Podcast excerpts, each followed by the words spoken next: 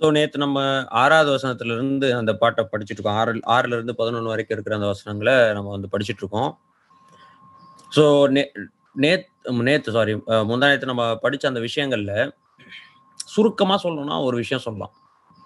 கத்ராகி இயேசு கிறிஸ்து தம்முடைய உயிர்த்தெழுதின நாளில் ஆரம்பிச்சு நம்மை அவரோடு கூட கொண்டு போகும் நாள் வரைக்கும் உள்ள இந்த நீண்ட பிரயாணத்தை குறித்ததான ஒரு சிறிய ஒரு விளக்க உரையா? இத பார்க்கலாம்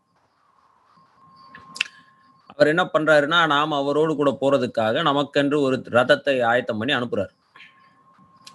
அந்த ரதத்துல நம்மை உட்கார வைத்து நம்மை இங்கிருந்து பத்திரமாக இந்த ராக்காலங்கள்ல பிரயாணம் பண்ணு பிரயாணம் பண்ணப்பட்டு இந்த இரவு காலம் முடிந்து வெளிச்சம் வரும் அந்த நாளிலே ஆட்டுக்குட்டியானவருடைய திருமண நாளிலே நாமும் அவரும் ஒன்றாக வாழப்போகிற அந்த வாழ்க்கைக்கு நம்மை தயார்படுத்தி நம்ம இங்கிருந்து ஒரு அழைத்து கொண்டு போவதற்கான ஒரு ரதமாக ஒரு ரதத்தை அனுப்புறத நம்ம பார்க்கிறோம். எனவே நம்முடைய நேசர் என்ன செய்கிறாருன்னா நமக்கென்று எல்லாவற்றையும் செய்கிறார் அதுதான் நம்முடைய நேசர். நம்முடைய நம்மளை உருவாக்குறாரு. தாயின் கருவில் தெரிந்து கொள்றாரு. நம்மை பத்திரமாக பெ- நாம் நாம் வெளியே வ- வரும்படியாக கர கட கர்த்தர் கிருபை பாராட்டுறாரு.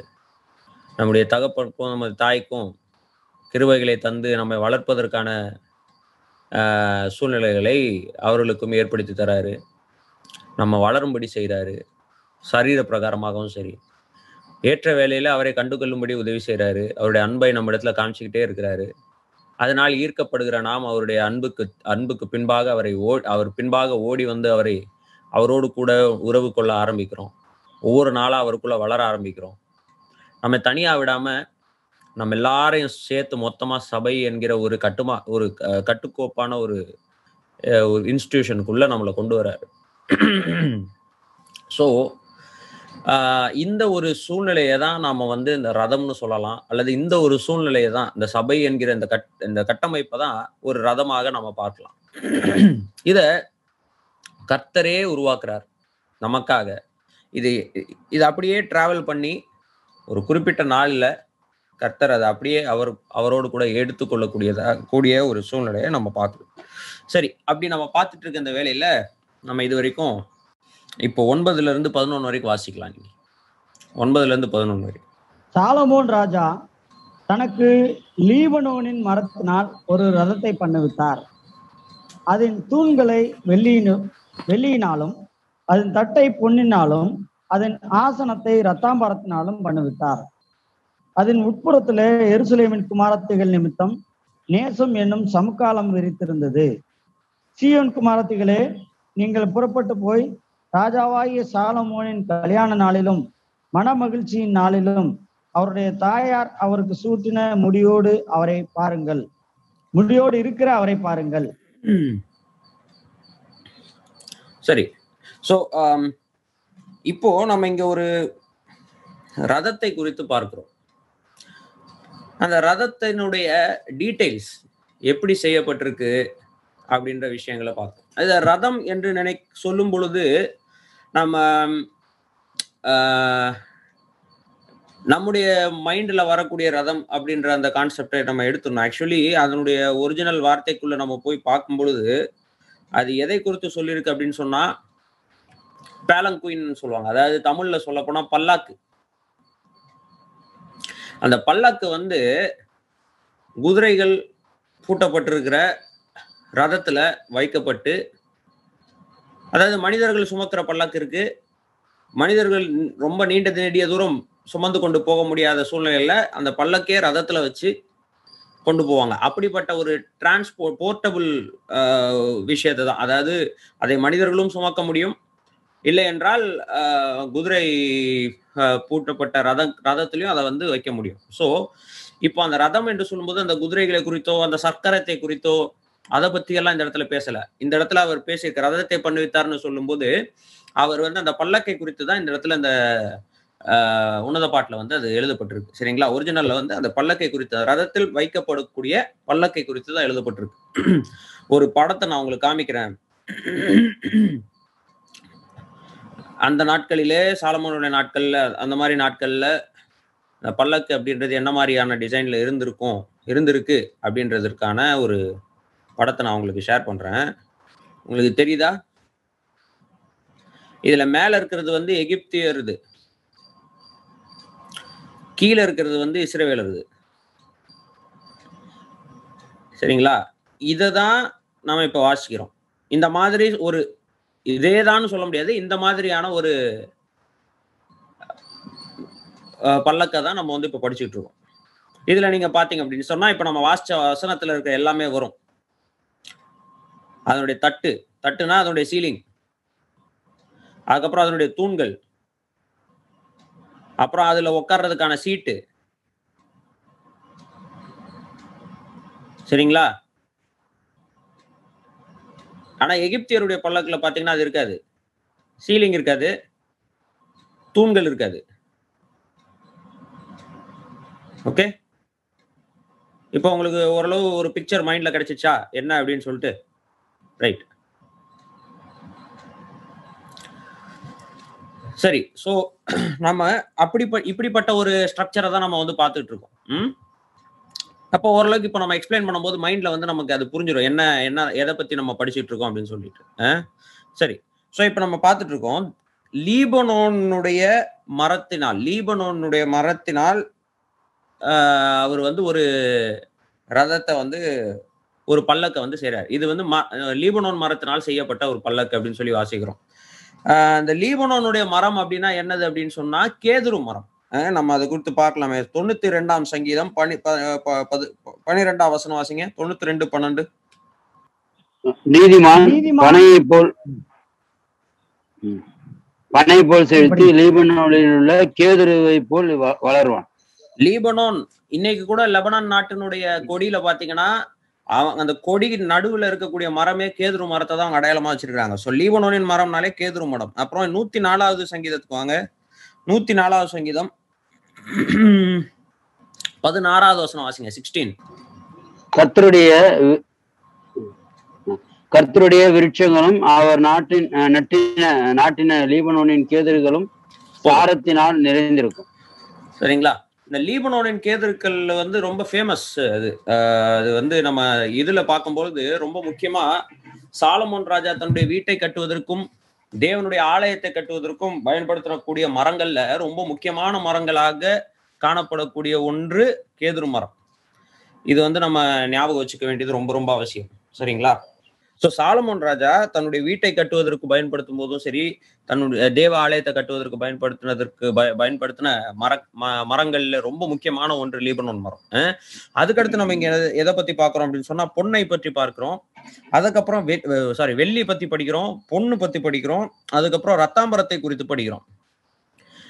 சரி இப்போ நான் ஒரு கேள்வி ஒண்ணு கேட்கிறேன் லீபனோனுடைய கேதுருக்கள் வெள்ளி பொன் ரத்தாம்பரம் கேது இந்த கேதுரு மரம் வெள்ளி பொன் ரத்தாம்பரம் இதை சொல்லும் பொழுது உங்களுக்கு வேற என்ன ஞாபகம் வருது? பொதுவாகவே நம்ம ஒரு விஷயத்தை புரிஞ்சுக்கணும். வேதத்தை வாசிக்கும் போது அதுவும் குறிப்பா பழைய ஏற்பாட்டை வாசிக்கும் போது புதிய ஏற்பாடும் சரி பட் பழைய ஏற்பாட்டை வாசிக்கும் போது வேத வேதத்தினுடைய எழுத்தாளர்கள் இருக்காங்க இல்லையா? இவங்க வந்து ரொம்ப விசித்திரமானவர்கள். விஸ்- ரொம்ப ரொம்ப விசேஷமானவர்கள். தேவனால எடுத்து பயன்படுத்தப்பட்டதுல வந்து இவங்களுடைய ஞானத்தை வந்து நம்ம வியக்க முடியும். இவங்கள அதுவும் குறிப்பா இங்க சாலமோன் சாலமோன் வந்து இதை எழு இந்த பா உன்னத பாட்டை எழுதுறாரு. சாலமோன் எழுதுறாரு அப்படின்னும் போது இது எல்லா கேரக்டரும் சாலமோன் தான் எழுதுறாரு. சாலமோனுடைய பாடல் தான் இது முழுக்க முழுக்க சாலமோனுடைய பாடல். இதுல நேசர் பாடுறதும் சாலமோன் தான் எழுதுறாரு. நேசத்துக்குரியவள் பாடுறதும் சாலமோன் தான் எழுதுறாரு. எருசலேமின் குமாரத்திகள் சொல்றதையும் சாலமோன் தான் எழுதுறாரு. அஹ் இந்த அஹ் சூலாமித்தியாளனுடைய சகோதரர்களாக சொல்லப்படுகிற கேரக்டர்களுடைய வரிகளையும் சாலமோன் தான் எழுதுறாரு இது ஒட்டுமொத்த சினாரியோவையும் எழுதுறது சாலமோன் தான் எழுதுறாரு. சரிங்களா? இது மாதிரி வேதாமத்தில் இருக்கிற மற்ற எல்லா புஸ்தகங்களையும் பழைய பாட்டில் எழுத புஸ்தகங்களை நம்ம வாசிக்கும் போது ஒரு விஷயம் நம்ம புரிந்து கொள்ளணும் நம்ம அதை அதை அந்த படிக்கும் பொழுது சொல்றேன். ஏற்கனவே இருக்கக்கூடிய விஷயங்களை நமக்கு ஞாபகப்படுத்திக்கிட்டே இருப்பாங்க. அதாவது ஓப்பனா சொல்ல மாட்டாங்க. இதை வச்சு தான் சொல்றேன் இதை குறிச்சு தான் சொல்றேன்னு சொல்ல மாட்டாங்க. ஆனா வாசிக்கிற நாம ஸ்டார்டிங்ல இருந்து படிச்சுட்டு வரும் பொழுது ஏற்கனவே இருக்கக்கூடிய விஷயங்களை பற்றி நமக்கு ஞாபகத்தை சொல்லி நமக்கு ஞாபகம் வச்சுக்கிட்டு வச்சுக்கிட்டே இருப்பாங்க. ஞாபகம் சொல்லி ஞாபகம் வச்சுக்கிட்டே இருப்பாங்க. அதை ஞாபகப்படு நமக்கு ஞாபகம் படல. நமக்கு இதை பத்தி முன்னாடி நிறைய இடங்கள்ல பேசியிருக்கேன் ரொம்ப முக்கியத்துவம் கொடுத்து பேசியிருக்கேன் எந்தெந்த இடத்துலலாம் பேசியிருக்குன்றத நம்ம யோசிக்கல நம்ம மைண்டுக்கு வரல அப்படின்னா நம்ம சரியா அதுக்கு முன்னாடி உள்ள பகுதியெல்லாம் நம்ம என்ன செய்யல இன்னும் ஆழ்ந்து படிக்கலன்னு அர்த்தம். ஒரு உதாரணத்தை நான் உங்களுக்கு சொல்றேன். எகிப்து என்கிற அந்த தேசத்தினுடைய ரெஃபரன்ஸ் எல்லா தீர்க்கதரிசன புஸ்தகத்திலயும் இருக்கு. கரெக்டா எகிப்துனாலே உங்களுக்கு என்ன ஞாபகம் வரும்? பார்வோன் பார்வோன்ல இருந்து தப்பிச்சு அடிமைத்தனத்துல இருந்து வந்ததுதான். அடிமைத்தனத்திலிருந்து காப்பாற்றப்பட்ட இஸ்ரேல் ஜனங்கள் தான் ஞாபகம் வராங்க. கரெக்டா அதே மாதிரி வடக்கு அப்படின்ற அந்த திசை தீர்க்கதரிசன புஸ்தகங்கள்ல ஏகப்பட்ட இடத்துல இருக்கும். வடக்குனா உங்களுக்கு என்ன ஞாபகம் வரும்? இப்ப வடக்கு என்கிற திசை எப்பவுமே நீங்க வாசிச்சீங்கன்னா தீர்க்கதரிசன புஸ்தகத்துல அது அழிவை குறிச்சே சொல்லியிருக்கும். வடக்குல இருந்து அழிவு வரும் கிழக்குல இருந்து அழிவு வரும். இந்த ரெண்டு திசையில இருந்து இஸ்ரேல் தேசத்துக்கு எப்பவுமே அழிவு வந்துகிட்டே இருக்கும். ஏன்னா கிழக்குல இருந்தது பாபிலோன்காரங்க வடக்குல இருந்தவங்க அசிரியர்கள். புரிஞ்சுங்களா? இதெல்லாம் வந்து பாத்தீங்கன்னா வடக்கு கிழக்குன்னு மட்டும் தான் தீர்க்கதரிசிகள் எழுதுவாங்க. அது யாரு என்ன ஏதுன்றதை நாம தான் புரிஞ்சுக்கணும். ஏன்னா ஏற்கனவே அவங்கள பத்தி ராஜாக்கள் புஸ்தகத்துல எழுதியிருக்கு நாலாம புஸ்தகத்துல எழுதியிருக்கு. தீர்க்கதரிசன புஸ்தகத்தை வாசிக்கும் போது நாம் அதை என்ன செய்யணும்? விளங்கி கொள்ளணும். இந்த மாதிரி ரெஃபரன்ஸ்க்காக ஆங்காங்க சில விஷயங்களை துளிகள் போல என்ன செஞ்சிருவாங்கன்னா தெளிச்சுட்டு போயிடுவாங்க நாம என்ன பண்ணணும்னா இது ஏற்கனவே எங்கேயோ பல இடங்கள்ல சொல்லியிருக்கே அப்படின்றது நம்ம ஒப்பிட்டு நாம தான் படிக்கணும். ரைட் ஆசரிப்பு கூடாரம். ஞாபகம் இருக்கா? அங்கதான் ஃபர்ஸ்ட் ஃபர்ஸ்ட் இப்ப. நம்ம வாசிச்ச எல்லா எல்லாத்தையுமே பார்க்கலாம். என்ன? அங்க மரம் மட்டும் சீத்திம் மரம். ஆமா சித்தி மரம். ஆமா மரம் மட்டும் நீங்க அங்க பார்க்கும்போது சீத்திம் மரம். ஏன்னா சீத்தி மரத்தை தான் அவங்க எகிப்துல இருந்து கொண்டு வந்தாங்க. எகிப்துல வந்து லீபனோன் மரம் கிடையாது. ஆனா சாலமோனுடைய நாட்கள்ல அந்த தேவாலயம் கட்டும் பொழுது லீபனோனின் கெதிர்கள் தான் அதிகமாக பயன்படுத்தப்பட்டது. தாவீது ஏற்கனவே அந்த கட்டைகளை எல்லாம் சேர்த்து வச்சிருந்தான் சாலமோனுக்காக. ரைட் இப்ப ஏன் நான் இதை சொல்றேன் அப்படின்னு சொன்னா இந்த ரெஃபரன்ஸ் வந்து நம்ம புரிந்து கொள்ளணும். இந்த ரெஃபரன்ஸ் நம்ம நேசத்துக்குரியவளை குறித்து நம்ம படிக்கும் பொழுது நேசத்துக்குரியவளுக்கான பாதுகாப்பை நேசத்துக்குரியவள் அவளை திருமணம் செய்வதற்காக இந்த ராஜா அவளை அழைத்து வருவதற்கு ஒரு ரதத்தை பண்ணி அனுப்புறாரு. புரிஞ்சுங்களா அப்போ இங்க வந்து நேசர் இங்க இருக்கிறாரு. நேசத்துக்குரியவள் இங்க இருக்கா? இவரு இவளை தான் திருமணம் செய்ய போகிறார். இவரு இவளோட தான் அவருடைய மீதி வாழ்க்கையை வாழ போகிறார். இவர் என்ன பண்றாருன்னா இவளுக்கு ஒரு ரதத்தை செய்து அனுப்பி இவளை பத்திரமாக அழைத்து கொண்டு வர சொல்லுகிறார். இதுதான் சூழ்நிலை. இதுதான் சூழ்நிலை. இந்த சூழ்நிலையில என்ன நம்ம புரிந்து கொள்றோம் அப்படின்னு சொன்னா துவக்கத்துல இருந்து ஆரம்பத்துல இருந்து நீங்க கவனிங்க தேவன் மனிதர்களோடு வாசம் செய்ய விருப்பப்படுகிறார். கரெக்ட்டுங்களா? எப்படி ஆகிலும் தேவன் மனிதர்களோடு சஞ்சரிக்க விருப்பப்படுகிறத நம்ம பார்க்க முடியும். இஸ்ரேல் தேசத்தை நீங்க இஸ்ரேல் ஜனங்களை நீங்க எடுத்துக்கிட்டீங்கன்னா தேவன் அவர்களுக்கு அவர்களோடு செய்த உடன்படிக்கை நாளிலிருந்து அவர்கள் மேல வச்சிருக்கிற உடன்படிக்கையின் அடையாளமாக தான் அந்த ஆசரிப்பு கூடாரமே தேவன் என்ன செய்ய சொல்றாருன்னா உருவாக்க சொல்றாரு. அந்த ஆசரிப்பு கூடாரம் தான் இஸ்ரேல் ஜனங்களுக்கு பாதுகாப்பு அரணாகவே இருக்கிறது. அவர்களுடைய ராக்காரங் காலங்களிலே வெளிச்சமாக இருந்த ஒரே விஷயம் பாத்தீங்கன்னா அந்த ஆசரிப்பு கூடாரம் தான் அந்த ஆசரிப்பு கூடாரத்துல இந்த நான் சொல்லுகிற எல்லா விஷயமும் வருகிறது. அதுக்கப்புறம் நீங்க பாத்தீங்க அப்படின்னு சொன்னா தேவ ஆலயம் கட்டப்படுகிறது. என்னைக்கு தேவ ஆலயம் இடிக்கப்பட்டதோ அன்னையிலிருந்து இன்றைக்கு வரைக்கும் இஸ்ரேவேல் ஜனங்கள் உலகம் முழுவதும் அலைந்து கொண்டு இருக்கிறத நம்ம பார்க்க முடியும். பாதுகாப்பு இல்லாமல். ஆனா இன்னைக்கு நம்முடைய நேசர் என்ன செஞ்சிருக்கிறாருன்னா அவரே நமக்கு இது எல்லாமாக மாறி இருக்கிறார் நம்முடைய நேசராகிய கத்ராகி இயேசு கிறிஸ்து தான் இது எல்லாமாக நமக்கு இருக்கிறார் என்பதற்கு அடையாளமாக தான் ஆசரிப்பு கூடாரமும் அந்த இஸ்ரேல் ஜனங்களுக்கு கொடுக்கப்பட்ட தேவாலயமும் இருந்தது. சரிங்களா? ரைட் அப்ப நம்ம இதுல என்னென்னலாம் பாக்குறோம் ஒரு உறுதியான மரத்தினால் செய்யப்பட்ட லீபோன் கேதுரு மரத்தை கூட நான் உங்களுக்கு ஒரு பிக்சர் காமிக்கிறேன் பாருங்க. இன்னைக்கு காலையில நான் தேடிட்டு இருந்தேன். அது ஆக்சுவலி நல்ல பிக்சர் ஒரிஜினலா சும்மா பார்க்கில் வளர்ற கேதுருவெல்லாம் கிடையாது. ஒரிஜினலாக லீபனோன் காட்டில் காட்டில் இருக்கக்கூடிய கேதுரு மரத்து பிக்சர் எடுக்கலாமேன்னு பார்த்தேன். இதுதான். பார்த்தீங்கன்னா பயங்கர ஹைட்டு பயங்கர உறுதியான மரங்கள். சரிங்களா? இது ஒரு ஒரு கிளையும் பார்த்தீங்கன்னா மேலே போகும் நல்லா ஹைட்டாக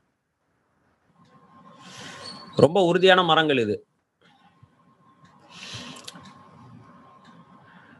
சரி. சோ கேதுரு மரம் என்பது உறுதித்தன்மை காட்டக்கூடியதா இருக்குது பாதுகாப்பை காட்டக்கூடியதா இருக்குது. முதல் அதிகாரத்திலே பாக்குறோம் நம்முடைய வீடு வந்து கேதுரு மரத்தின் தூண்களால செய்யப்பட்டிருக்கிறது. அதனுடைய அப்படின்னு சொல்லி நம்ம முதல் அதிகாரத்திலே பார்த்தோம் இல்லையா? ஒன்னாவது அதிகாரத்திலேயே நம்ம கடைசியில அந்த நம்முடைய பா கர்த்தரோடு இருக்கக்கூடிய அந்த உறவுல பாருங்க பதினாறு பதினேழு அஹ் பதின- பதினேழாம் வசனம். பதினேழு. நம்முடைய வீட்டின் உத்திரங்கள் கேதுரு மரம். போதும். நம்முடைய மச்சு மச்சு மச்சு வந்து சீலிங். வீட்டினுடைய உத்திரங்கள் பீம் பீம் அந்த பில்லர் அந்த சீலிங் கீழே உலாம இருக்கிறதுக்கு உத்திரங்கள் போடப்பட்டிருக்குது. அந்த உத்திரங்கள் அந்த பீம் வந்து கேதுரு மரத்தினால் செய்யப்பட்டிருக்கு. ஏன்னா அது உறுதித்தன்மையை காட்டுது. கேதுரு மரம்னாலே உறுதித்தன்மைன்றது அது எல்லாருக்கும் தெரிஞ்ச விஷயம். சோ கேதுரு மரம் அப்படின்னு சொன்னாலே உறுதியான ஒரு தன்மையுடையது. அப்படின்னும் போது இந்த இடத்துல கர்த்தர் நமக்கு ஏற்படுத்தி கொடுத்திருக்கிற இந்த வாழ்க்கை நான் சொன்னேன் இந்த வாழ்க்கையை தான் அடையாளமாக நம்ம வந்து ரதமாக நம்ம பார்க்குறோம். அதாவது கர்த்தர் நமக்கு இந்த பூமியில ஏற்படுத்தி கொடுத்திருக்கிற இந்த வாழ்க்கை. இந்த வாழ்க்கையில சபை தான் ரொம்ப இம்பார்ட்டன்ட் சபை என்கிற கட்டமைப்பு இல்லை அப்படின்னு சொன்னா இந்த பூமியில நமக்கு இந்த வாழ்க்கை இல்லை. அப்ப சபை என்கிற இந்த கட்டமைப்போடு கூட இருக்கக்கூடிய இந்த வாழ்க்கை தான் நாம இந்த இடத்துல உறுதித்தன்மையா பார்க்கிறோம். நாம் இந்த நிலை இல்லாத உலகத்துல உறுதியுள்ள ஒரு நிலைமையில வாழ வேண்டும் என்பதற்காக சபையை கர்த்தர் ஏற்படுத்தி இருக்கிறார் சபை மட்டும் இல்லை அப்படின்னு சொன்னா விசுவாசிகளாகிய நாம் உறுதியான ஒரு ரிலேஷன்ஷிப்ல இருக்கிறது ரொம்ப ரொம்ப கஷ்டம். அதனாலதான் ஒருவர் ஒருவர் தாங்கி ஒருவருக்காக ஒருவர் இப்படின்ற அந்த விஷயங்களே க- எதுக்காக கர்த்தர் வச்சிருக்கிறாருன்னா விசுவாசிகளாகிய நாம் நம்முடைய நேசரோடு இருக்கக்கூடிய அன்பில் உறுதி உள்ளவர்களாக இருக்க வேண்டும் என்பதற்காக தான் அதை அந்த கட்டமைப்பே அவர் வந்து ஏற்படுத்தியிருக்கிறத பார்க்கும் அதுக்கடுத்து நம்ம பாக்குறோம் அவருடைய தூண்களை வந்து என்ன செஞ்சிருக்கிறார் அப்படின்னா வெள்ளியினால் செய்திருக்கிறார்ன்றது பாக்குறோம் நீங்க ஆசிரிப்பு கூடார காலத்திலிருந்தும் சரி அதற்கு முந்தின காலத்திலிருந்தும் சரி ஆதியாமத்துல வெள்ளி எப்பவுமே இப்ப நீங்க சொன்ன பதிலுக்கு வரலாம். வெள்ளி என்பது எப்பவுமே மீட்கப்படும் பொருளுக்கு அடையாளமாக சொல்லியிருக்கு. மீட்பின் அடையாளமாக வெள்ளி என்பது வேதாமத்தில் சொல்லப்பட்டிருக்கிறது. ஒருவனை மீட்க வேண்டும் ஒருவனை மீட்க வேண்டும் ஒரு அடிமைத்தனத்திலிருந்து ஒருவனை காப்பாற்ற வேண்டும் என்று சொன்னால் அது வெள்ளியை கொடுத்து இத்தனை இவ்வளவு வெள்ளியை கொடுத்துதான் அவங்க என்ன செய்வாங்க? மீட்டெடுப்பாங்க. சோ மீட்பின் அடையாளமாக அது ஒரு கரன்சியாக பயன்படுத்தப்படுகிறது. சோ நம்முடைய தூண்கள் தேவன் நம்முடைய வாழ்க்கையில தூண்களாக வைத்திருக்கிறது என்னன்னா இந்த சபைக்கு தூண்களாக வைத்திருக்கிறது என்ன அப்படின்னு சொன்னா அவருடைய மீட்பு அவருடைய விலை அவர் நமக்காக சிந்திய அவருடைய மீட்பினுடைய கிரயம் அவருடைய உயிர் அவருடைய வாழ்க்கை அவருடைய ஜீவன். ஆசிரிப்பு கூடாரத்தின் தூண்கள் எதுல செஞ்சிருந்தாங்கங்க? ஆசிரிப்பு கூடாரத்தை நீங்க போய் வாசிச்சு பாத்தீங்க அப்படின்னா அதனுடைய தூண்களை வந்து கீழே தங்க வைக்கிறதுக்கு அந்த தூண்களை நிக்க வைக்கிறதுக்கு இது செய்யணும் சுத்தி. அது எல்லாமே பாத்தீங்கன்னா வெள்ளியில தான் செஞ்சிருப்பாங்க. வெள்ளியில செஞ்சிருப்பாங்க தூண் பூணு பூன் போட்டிருக்கு அதுல. என்னது? என்னது? பூன் பூன்னு போட்டிருக்கு. தமிழ்ல தெரியல எனக்கு. ஆனா நான் அந்த அந்த தூணை வந்து நிக்க வைக்கிறதுக்கு அதாவது அதுவும் டென்ட் தான். தூண் மண் நிறைய நிக்க வைக்கிறாங்கல்ல. அந்த பழைய ஸ்டாண்ட் மாதிரி வைக்கிறாங்கல்ல? அது. வந்து வெளியில செஞ்சிருக்காங்க. அது அதுதான் வெளியில. பூன் அதான் பூன் ஓகே. அதான் சொல்ல வரேன். அந்த ஸ்டாண்ட் இருக்கு இல்லையா? அந்த. தூணையே நிக்க வைக்கிறதுக்கு ஒரு ஒரு விஷயம் செஞ்சிருக்காங்க. அது வந்து எதுல இருக்கும்னா வெள்ளியில இருக்கும் அப்படின்னு சொல்றேன். ஆசிரியப்பு கூடாரத்துல. அதே மாதிரி நீங்க இந்த இந்த சோ இந்த இடத்துல நம்ம பார்க்கும் பொழுது தூண்கள் வந்து உறுதித்தன்மை அடையாளமா இருக்கு. அதாவது அந்த இது வந்து விழுந்துராம நம்ம மேல விழாம இருக்கிறதுக்கு அந்த சீலிங் நம்ம மேல விழாம இருக்கிறதுக்கு நமக்கு நிழல் கிடைப்பதற்கு எல்லாத்துக்கும் உறுதியான தூணா இப்ப நம்ம காமிச்ச ஒரு பிக்சர்ல பாத்தீங்கல்ல அந்த பல்லாக்கில் அப்படிதான். நான்கு தூண்கள் இருக்கிறத பாக்குறோம். சோ அந்த தூண்கள் வந்து வெள்ளியில செய்யப்பட்டிருக்கிறதா பாக்குறோம். அதுக்கடுத்து நம்ம பாக்குறது பொன். பொன் என்பது தேவனுடைய தெய்வீகத்தன்மையை காட்டக்கூடியதா இருக்கு. முக்கியமா நீங்க பாத்தீங்கன்னா ஆஹ், முக்கியமான விஷயங்கள். ஆசரிப்பு கூடாரத்துல தேவாலயத்துல நீங்க பாத்தீங்கன்னா எல்லாம் பொண்ணினால செய்யப்பட்டிருக்கிறத நம்ம பார்க்க முடியும். ஏன்? நமக்காக ஆயத்தம் பண்ணப்பட்ட நகரம் கூட சுத்த பொண்ணால இருக்குதுன்னு சொல்லி நம்ம வெளிப்படுத்தின விசேஷத்துல வாசிக்கிறோம். சுத்த பொண்ணுனாலதான் கர்த்தர் அதை செய்திருக்கிறார். அது அவருடைய தெய்வீகத்தன்மை ராயாலிட்டின்னு சொல்லுவாங்க. அவருடைய ஆளுகை தன்மையை காட்டக்கூடியதா இருக்கிறது பொன் என்பது. அது வந்து அதிகாரத்தை காட்டக்கூடியதா இருக்கிறது. ஏன் பொன் வந்து இன்னைக்கு இன்னைக்கு வந்து பொண்ணுடைய வேல்யூ வந்து ரொம்ப வேலை வேஸ்ட்டுங்க இன்னைக்கு வந்து இன்னைக்கு வந்து தங்கத்தினுடைய மேலி மதிப்பை வச்சு நம்ம எதுவும் பேசக்கூடாது. ஆனா அன்றைய நாட்கள்ல தங்கம் என்பது மக்களுடைய கையில இருக்கக்கூடிய கரன்சி அல்ல. தங்கம் என்பது மக்களுடைய காதுகள்லையும் கழுத்துகள்லையும் இருக்கலாம். ஆனா தங்கம் என்பது யார் இடத்துல இருக்கும் அப்படின்னு சொன்னா ராஜாவின் இடத்துல தான் இருக்கும். வெள்ளி வந்து எல்லார் கையிலயும் இருக்கும். ஆனா தங்கம் என்பது ராஜாக்கள் கையில தான் இருக்கும். மக்கள் காதலி கழுத்தில் போடுவாங்க பட் கரன்சி மாதிரி அதை பயன்படுத்த மாட்டாங்க தங்கத்தை. தங்கம் என்பது ரொம்ப வெளியேறப்பட்டது சோ அதனால நம்ம அதனாலதான் நம்ம புது பழைய ஏற்பாட்டில் நம்ம பார்க்கும்பொழுது அது அந்த ஆசரிப்பு கூடாரத்தினுடைய முக்கியமான உதாரணத்துக்கு சொன்னா உடன்படிக்கை பெட்டி வந்து தங்கத்தினால் செய்யப்பட்டது. உள்ளும் புறம்பும் தங்கத்தினால் செய்யப்பட்டது. உள்ள வந்து அந்த சித்தி மரத்துல செய்யப்பட்டிருந்தாலும் உள்ளேயும் தங்கத்தினால ப மூடப்பட்டிருக்கும் வெளியிலயும் தங்கத்தினால மூடப்பட்டிருக்கும். தூப பீடம் தூப பீடமும் தங்கத்தினால் செய்யப்பட்டது. அதுலக்கு பயன்படுத்தக்கூடிய கரண்டிகள் அதுவும் தங்கத்தினால் செய்யப்படுகிறது. அப்புறம் அந்த அது பேர் என்ன? அந்த விளக்குத்தண்டு அதுவும் தங்கத்தினால தான் செய்யப்படுது. இப்படி ஆசிரியப்பு கூடாரத்துல தங்கம் என்பது ரொம்ப முக்கியமான விஷயமா இருக்கிறது. நாம் வாழப்போகிற நகரமும் தங்கத்தினால செய்யப்படுகிறது. அப்போ தங்கம் என்பது தேவனுடைய தெய்வீகத்தன்மையும் அதிகாரத்தையும் தேவனுடைய ராயலிட்டி அதுக்கு தமிழ்ல எனக்கு என்ன வார்த்தைன்னு சொல்ல சொல்ல தெரியல. அது வந்து ராஜரீக தன்மையை காட்டக்கூடியதா இருக்கு. அவருடைய ராஜரீக தன்மையை காட்டக்கூடியதா இருக்கு. அதனாலதான் நம்மை குறித்து தேவன் சொல்லும்போது இஸ்ரேல் ஜனங்களை குறித்து கூட என்ன சொல்றாரு? நீங்கள் எனக்கு ஆசாரிய ராஜ்யமா இருப்பீர்கள். அதாவது ராஜரீக ஆசாரியரா இருப்பீர்கள்னு சொல்றாரு. ஒன்னு பேதரும் நம்ம நம்மை குறித்து கர்த்தர் சொல்லும்போது சொல்றாரு நீங்கள் ராஜரீக ஆசாரிய கூட்டம் என்று சொல்லுகிறார். இந்த உலகத்துல மற்ற தெய்வங்களை சேவிக்கிற பூசாரிகளை போன்ற நம் நாம் அல்ல. நாம் ராஜரீக ஆசாரிய கூட்டம். தேவனுடைய ராஜரீகம் நம் மேல இருக்கிறது. நாமும் அவரோடு கூட அரசால போகிற ஆசாரியர்களாக இருக்கிறோம். சோ தேவனுடைய தெய்வீக தன்மையினால் அவர் என்ன செய்யறாரு அப்படின்னு சொன்னா பாருங்க அதனுடைய தட்டு மேல நம்மை மூடுகிறதே தேவனுடைய தெய்வீக தன்மையில தான் மூடுகிறார். நம்மை கவர் பண்றதே அவருடைய தெய்வீகத்துல தான் நம்மளை கவர் பண்ற. அது என்ன தெரியுதுன்னா நாம வெளியே தெரிய மாட்டோம். அந்த தங்கம் தான் வெளியே தெரியும். தேவனா வெளியே தெரியவார் நாம தெரியக்கூடாது. நாம உள்ள இருக்கிறவங்க. நம்ம உள்ள இருக்கிறவங்க. அவருடைய பாதுகாப்புக்குள்ள அவருடைய அரவணைப்புக்குள்ள இருக்கிறவங்க. நீங்க கூட பாருங்களேன். தேவன் மக்களோடு இடைப்படக்கூடிய அந்த விஷயத்தினா விஷயத்துக்குரிய அடையாளங்கள் எல்லாம் உடன்படிக்கை பெட்டிக்குள் வைக்கப்பட்டு மூடப்பட்டதே தவிர உடன்படி பெட்டிக்குள் வெளியே வைக்கப்படவில்லை. உதாரணத்துக்கு பத்து கற்பனைகள். ஆரோனுடைய தொழிற்தக்கோல் மன்னா வைக்கப்பட்ட பொற்பாத்திரம். இது மூணுமே பாத்தீங்கன்னா இஸ்ரேல் ஜனங்களுடைய மிகப்பெரிய அடையாளங்கள். ஆனா இது மூணுமே பாத்தீங்கன்னா வெளியில இல்ல. அது உள்ள வைக்கப்பட்டு மூடப்பட்டாச்சு. கிருபாசனத்தை கொண்டு மூடுறாங்க. அப்போ இதுல இருந்து நம்ம என்ன தெரியறோம்? தேவன் தன்னுடைய ராஜரீகத்தினால் தன்னுடைய ஆளுகையினால் நம்மை மூடிக்கொள்ளுகிறார். அதனால்தான் அவர் நம்மை ஆட்கொள்ளுகிற தேவன் நம்ம சொல்றோம். இதுல ரொம்ப இன்னொரு விஷயம் அடுத்து இம்பார்ட்டன்டான விஷயம் பாத்தீங்கன்னா நம்ம நம்ம உட்கார வைக்கிற உட்கார வைக்கப்பட்ட அந்த சீட்டு அந்த சீட்டு வந்து ரத்தாம்பரத்தினால் அப்படின்றத நம்ம வாசிக்கிறோம் இல்லையா? ரத்தாம்பரத்தினால் என்று சொல்லி வாசிக்கிறோம். இந்த கலர் வெரி வெரி இம்பார்ட்டன்ட் எதுல? ஆசரிப்பு கூடாரத்திலையும் சரி தேவாலயத்திலையும் சரி இந்த ரத்தாம்பர சிவப்பு என்பது ரொம்ப ரொம்ப இம்பார்ட்டண்டான ஒரு கலர் அது ரத்தத்துக்கு அடையாளமாக சொல்லப்படுகிற கலர் இன்றைக்கும் நம்ம பார்க்கிறோம் நாம் இந்த உலகத்துல வாழ்கிற வாழ்க்கையில ஒவ்வொரு நாளும் இயேசு கிறிஸ்துனுடைய ரத்தம் சகல பாவங்களையும் நீக்கி நம்மை சுத்திகரிக்கலனா நமக்கு சீட்டே இல்லை. சீட்டே இல்லை. ஒன்னியோவான் ஒன்னா அதிகாரம் ஒன்பதாம் என்ன சொல்லுது? நம்முடைய பாவங்களை நாம் அறிக்கையிட்டால் அவர் பாவங்களை நமக்கு மன்னித்து எல்லா அநியாயத்தை நீக்கி நம்மை சுத்திகரிப்பதற்கு உண்மையும் நீதியும் உள்ளவராய் இருக்கிறார். நாம் பாவங்களை அறிக்கையிடும் பொழுது அங்க பாக்குறோம் ஒன்னியோவான் ஒன்னு ஏழுன்னு நினைக்கிறேன். வாசிங்க அதை. அவர் ஒளியில் இருக்கிறது போல நாமும் ஒளியிலே நடந்தால் ம். ஒருவோட ஒருவரோட ஒருவர் ஐக்கப்பட்டிருப்போம் இந்த ஐக்கியத்துக்கு வாசிங்க வாசிங்க. அவருடைய குமாரனாகிய இயேசு கிறிஸ்துவின் ரத்தம்? சகல பாவங்களையும் நீக்கி நம்மை சுத்திகரிக்கும். இந்த வேலிடிட்டி அவர் குமாரனாகிய இயேசு கிறிஸ்துவின் ரத்தம் சகல பாவங்களையும் நீக்கி நம்மை சுத்திகரிக்கும்.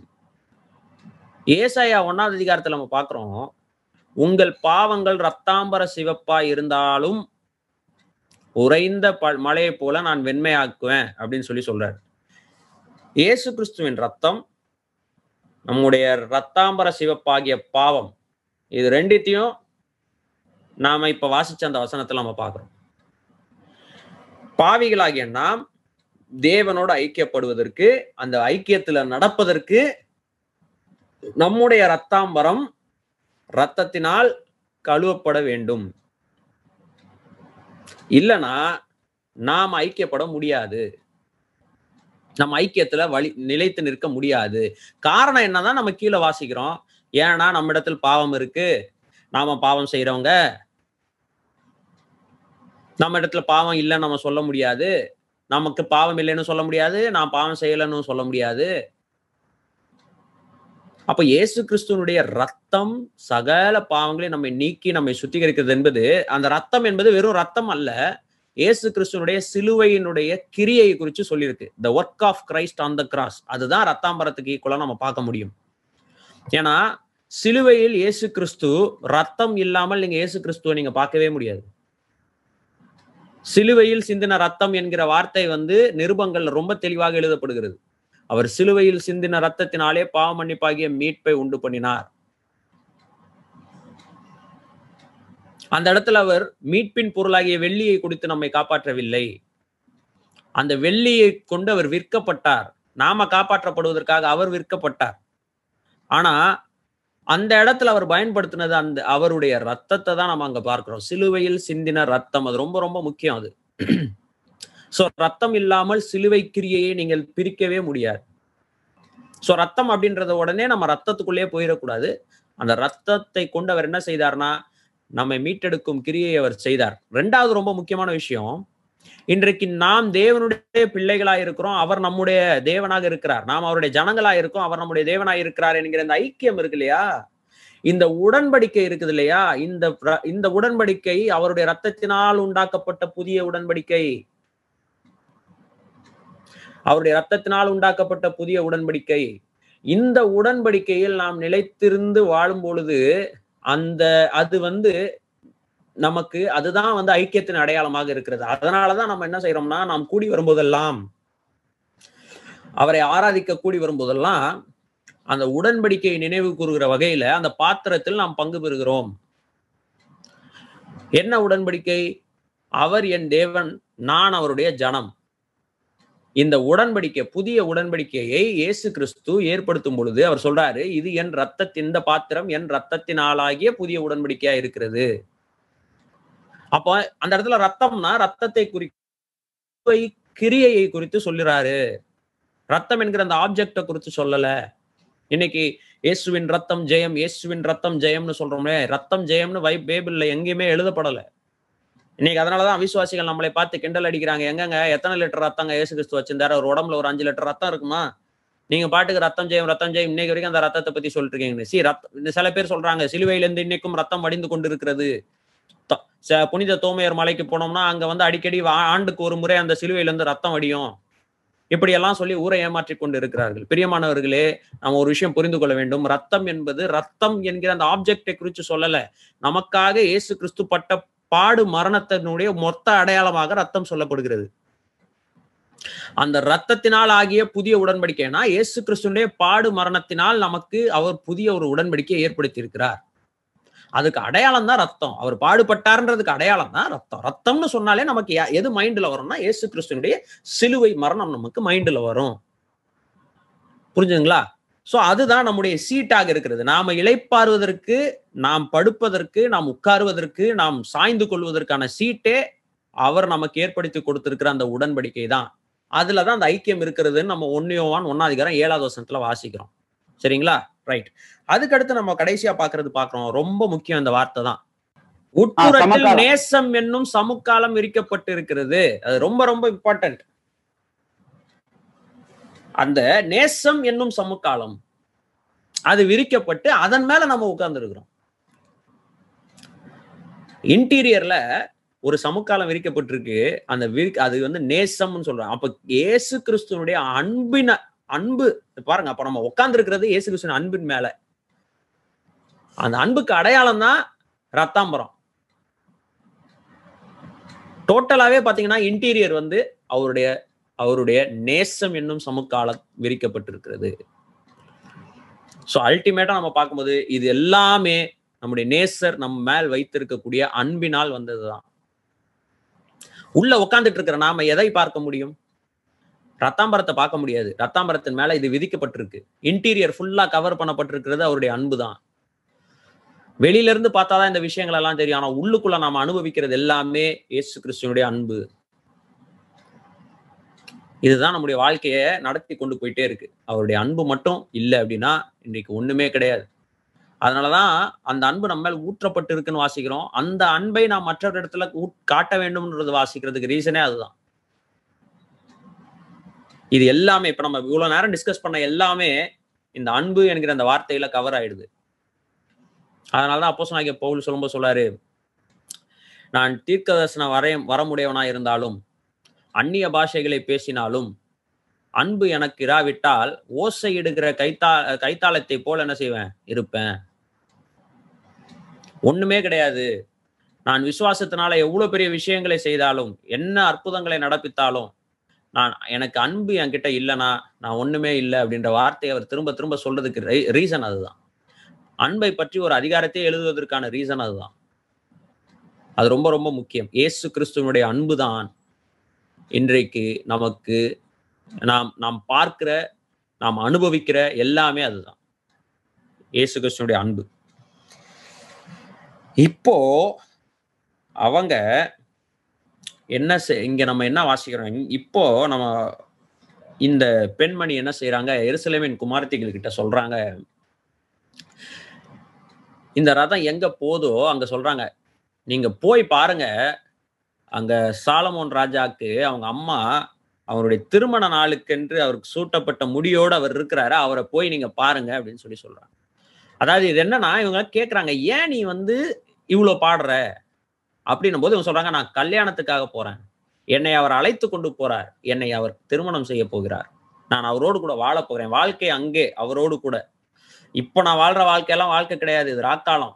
என்னை அழைத்து கொண்டு போவதற்கே அவர் இவ்வளவு பண்றாருன்னா அவர் திருமண நாள்ல அவர் எப்படி உட்காந்துருக்காருன்னு போய் பாருங்க அப்படின்றாங்க நாமும் நம்முடைய ராஜாதி ராஜாவாகிய கத்ராகி இயேசு கிறிஸ்து நம்மை அழைத்து கொண்டு போகிற அந்த நாளுக்காக எதிர்பார்த்து கொண்டிருக்கிற ஒரு வாழ்க்கையை தான் இந்த பூமியில வாழ்றோம்.